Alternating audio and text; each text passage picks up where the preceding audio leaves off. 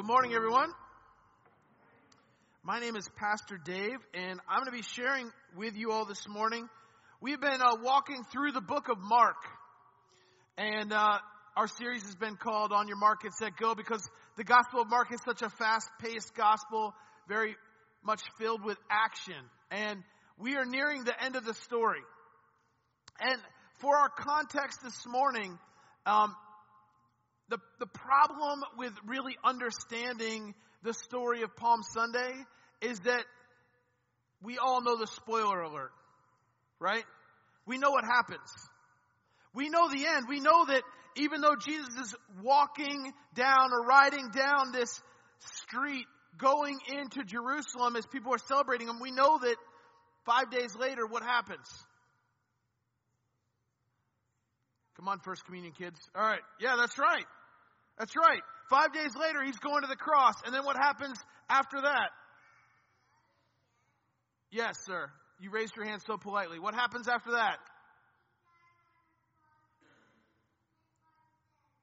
He died on the cross for our sins. All right. Sermon's over. Amen. All right. Yeah, he dies on the cross for our sins and he rises again. We know the end of the story, right? Like, so it's, it's sort of been ruined we don't really understand the full context of Palm Sunday because we already know what's going to happen. But for the Jews, for the disciples, they had no idea. They had no idea what was, even though Jesus is starting to tell them and warn them, they really don't understand. And so this morning, I really want to spend some time talking about unmet expectations. Unmet expectations. There actually is a, a Netflix movie, and there's a, another rival one on Hulu about this luxury music festival called Fyre. Anyone, anyone seen? All right, seven of you will understand this now. All right, so I'm going to paint. You've all heard of a music festival before, right?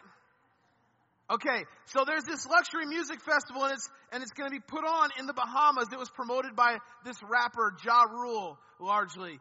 And it was going to be called Fyre and it was to launch this new music app called Fyre. Good job. You're quick learners. All right. Right? And so they're doing this music festival and, and it was supposed to be VIP all the way as they promoted it. They actually they said, this wasn't true, but they said it was going to be on the private island of Pablo Escobar. To kind of add some intrigue. It was actually on Grand Exuma in the Bahamas, which is a little less ominous. I don't know. People have actually been there before and not gotten shot by a drug lord, right? And so they're promoting this festival. Tickets went for as much as $12,000 for this weekend, for this VIP experience. And so people came in and they were promised as luxury accommodations. There was going to be five star cuisine. It was going to be authentic Bahamian cuisine. Um, everything about it was going to be top of the line, amazing. Right? And if you saw the documentary, you already know what happens, but basically, the music festival never even really got off its feet. It, it was canceled before it even really happened. As people got there, this is what they actually found. And I apologize, the pictures are a little light, but the picture there on the left is their tents. Those, that's the luxury accommodation. $12,000. It's leftover FEMA tents. That's actually what it is. And you can see trash laying around on the floor, just this desolate area. On the right is the, is the, um, the excellent cuisine. It's a couple of pieces of bread, a couple of unwrapped slices of cheese, and a few pieces of lettuce with what appears to be, at one time, was a tomato on top. Are you kidding me? $12,000? I wouldn't pay $12 for that. And so people had these unmet expectations. To this day, there are lawsuits um, that are totaling over a hundred million dollars pending, trying to get money back from this this what was supposed to be this experience that was amazing, and yet the expectations didn't add up to the reality. And I want us to pretend for a moment that we don't know the end of the story as we talk about Palm Sunday today. I want us to pretend for a moment because I think that will help us to really understand what is actually going on as Jesus rides into Jerusalem. Because the reality is, all along, the disciples and the Jews, they did not expect the kind of Messiah they got. They were expecting a conquering king. They had long expected that the Messiah would come from the line of David. David, the greatest of all the Jewish kings, right? David, who killed Goliath. David, whose son Solomon built the temple in the first place. They expected this incredible experience of this royal blood coming up. Being born to pomp and circumstance and, and all kinds of fanfare. That's what they're looking forward to and expecting. Instead, they get Jesus, born to Joseph, a lowly carpenter, whose mom was a young virgin, who's born not amidst fanfare, but born in a manger with animals.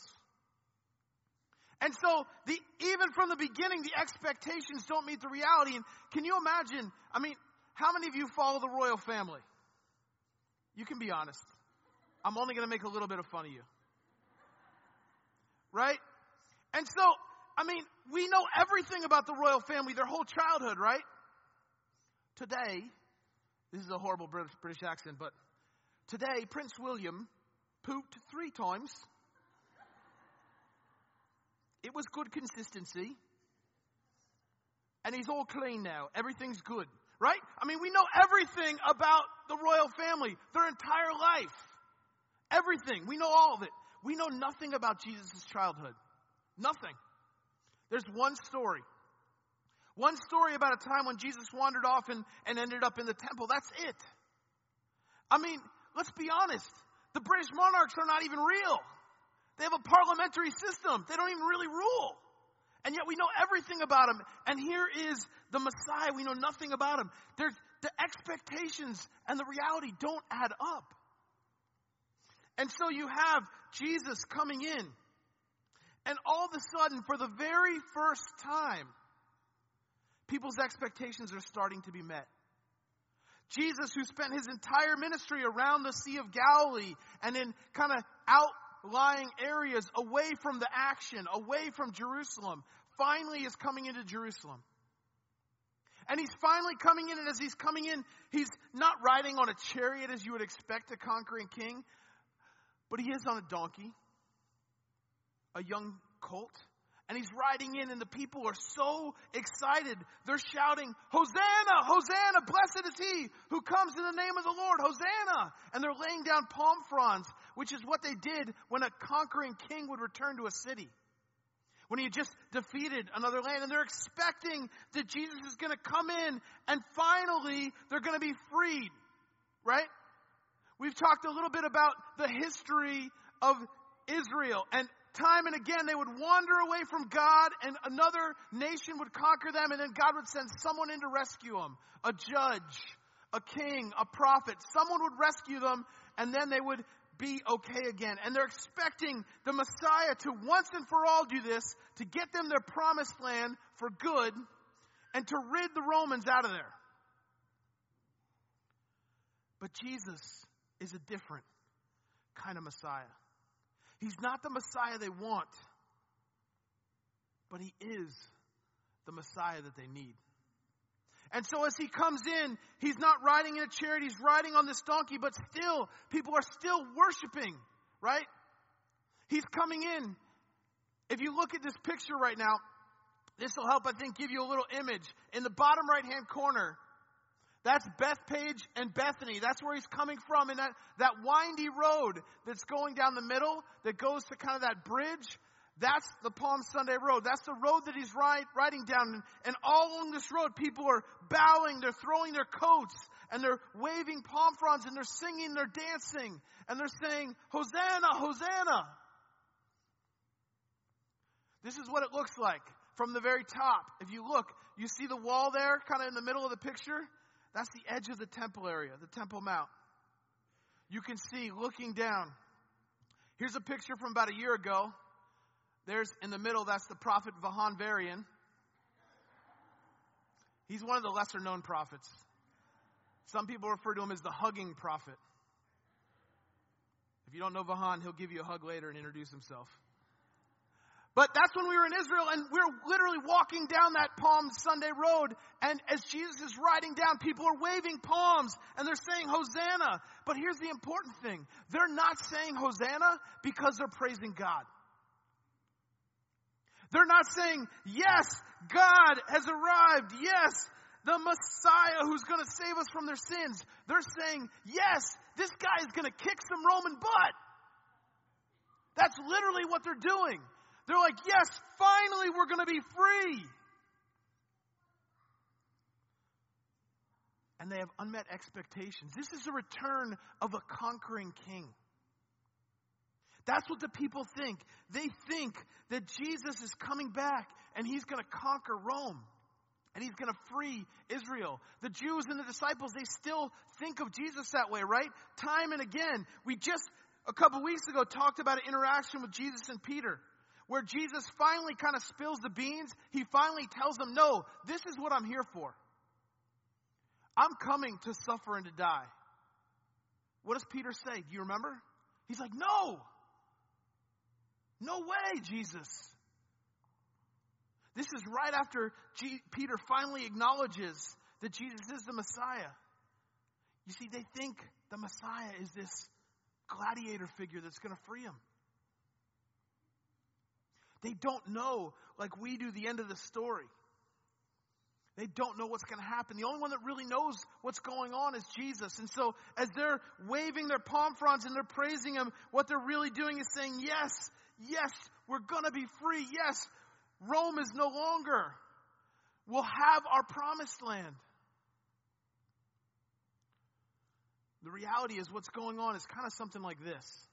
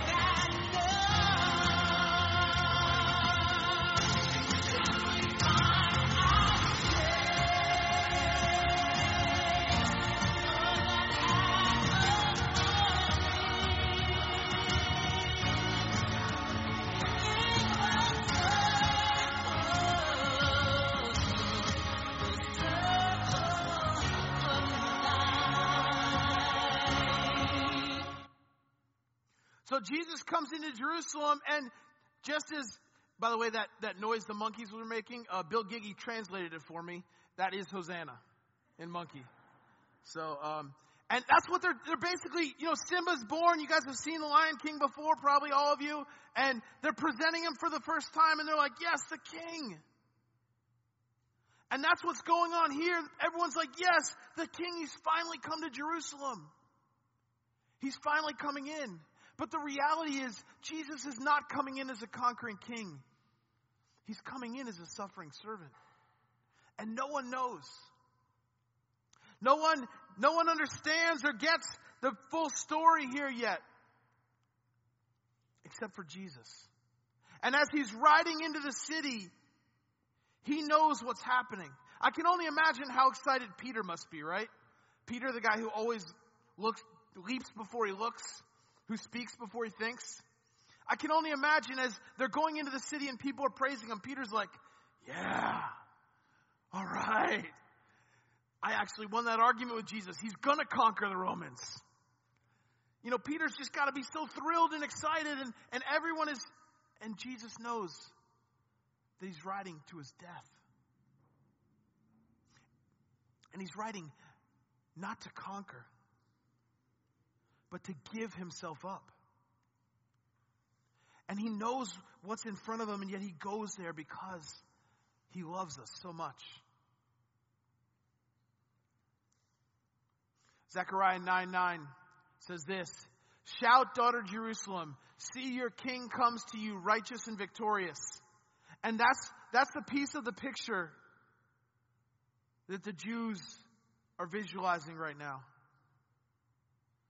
But the rest of the passage goes lowly riding on a donkey, on a colt, the foal of a donkey. And you, you get the full picture and you understand that Jesus is not coming to conquer. Not in the way they think, at least. He's coming to sacrifice. This is the return of the Messiah, but it's, it's not the one they want. It's, it's the one that they need.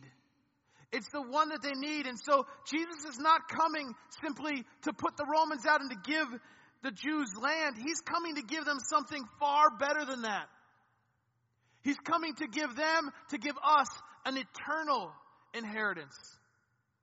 As my co-pastor friend said earlier, right? Jesus is coming to die for our sins. He's not conquering the Romans, he's conquering something far better. He's conquering sin and death. As Jesus rides into the city, he's a Messiah that we all need because he's the one that can end our death problem, that can end our sin problem, that can break that separation that we have, that eternal separation from God, and can bring us back together. Jesus dies on the cross so that we don't have to. Jesus dies so that we can be made right with God. We celebrate that every week when we take communion. As you all are going to do for the very first time, that's what we're celebrating today. Jesus, as he rides into the city, the people don't get it. They're shouting Hosanna, and they should be, but they're not shouting it for the right reasons.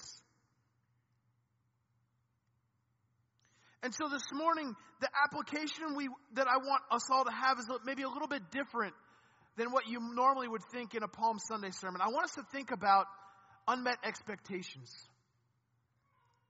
What are unmet expectations that you have from God? We all have unmet expectations in our life. In fact, um, as I was preparing for this sermon, I came across some interesting information that says that the number one reason for relationship failure it's not uh, it's not broken trust, it's not lying, it's not many of the things that you might think it is. The number one reason for broken relationships is unmet expectations. You expect something and then the the reality doesn't add up. Maybe you expect from your spouse or something a certain way, and, and over time they don't live up to that expectation, and it, and it grates on you and grates on you, and all of a sudden you're far apart. And that's why I think it's so important for us to address this when it comes to our relationship with God. Because while God promises He will never leave us or forsake us, the reality sometimes in our own hearts is more like the great hymn that says, prone to wander. Lord, I feel it. Prone to leave the God I love. Right? We all feel that way sometimes in our hearts. And we all have unmet expectations. Maybe you expected a job to come through and it didn't and you're just kind of angry at God. Maybe there's the loss of a loved one and it, and it just aches at you and you're like, God, why did you, why do you always take the good ones? Maybe there's a broken relationship and you've, you've prayed and prayed and, and it doesn't feel like God's answering your prayer. I don't know what your unmet expectations are, but we all go through pain and suffering in life, right?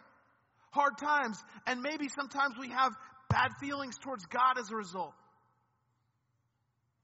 But what I want us to focus on today is the idea that while the Jews, while the disciples, while all those people had unmet expectations, What God delivered and what Jesus gave them was far better than what they could have hoped for. They wanted a city. They wanted land. They wanted freedom. God gave them eternity. God made them his heirs. God called them his children. You see, and so when we have unmet expectations from God, I think the thing that we need to focus on is that Jesus' plan is always better. It might not feel that way in the midst of pain and struggle. When life isn't meeting your hopes and dreams, it doesn't feel that way. But Jesus' plan for our life is always better. Whatever dark times you're walking through, as you walk through the valley of the shadow of death, Jesus says, Don't be afraid, for I am with you. Romans 8. There's a great passage in Romans 8. Romans 8 is, as a whole is, is one of the greatest chapters in all of the Bible, in my opinion. But there's a great passage that says, Nothing can separate us from the love of God. Neither life, nor death, nor angels, nor demons, nor struggle, nor toil, nor tribulation. Nothing, nor famine, nor nakedness, nor the sword, nothing can separate us from God's love. Whatever challenge you're walking through, whatever unmet expectations you have, remember this today. And my first communion students, remember this God loves you desperately. Nothing can ever take away that love. He calls you his child, and you are his forever. And no matter what hard times you might face in life, no matter what challenges you face, remember that God is always there. And his plan is better than our plans. Amen.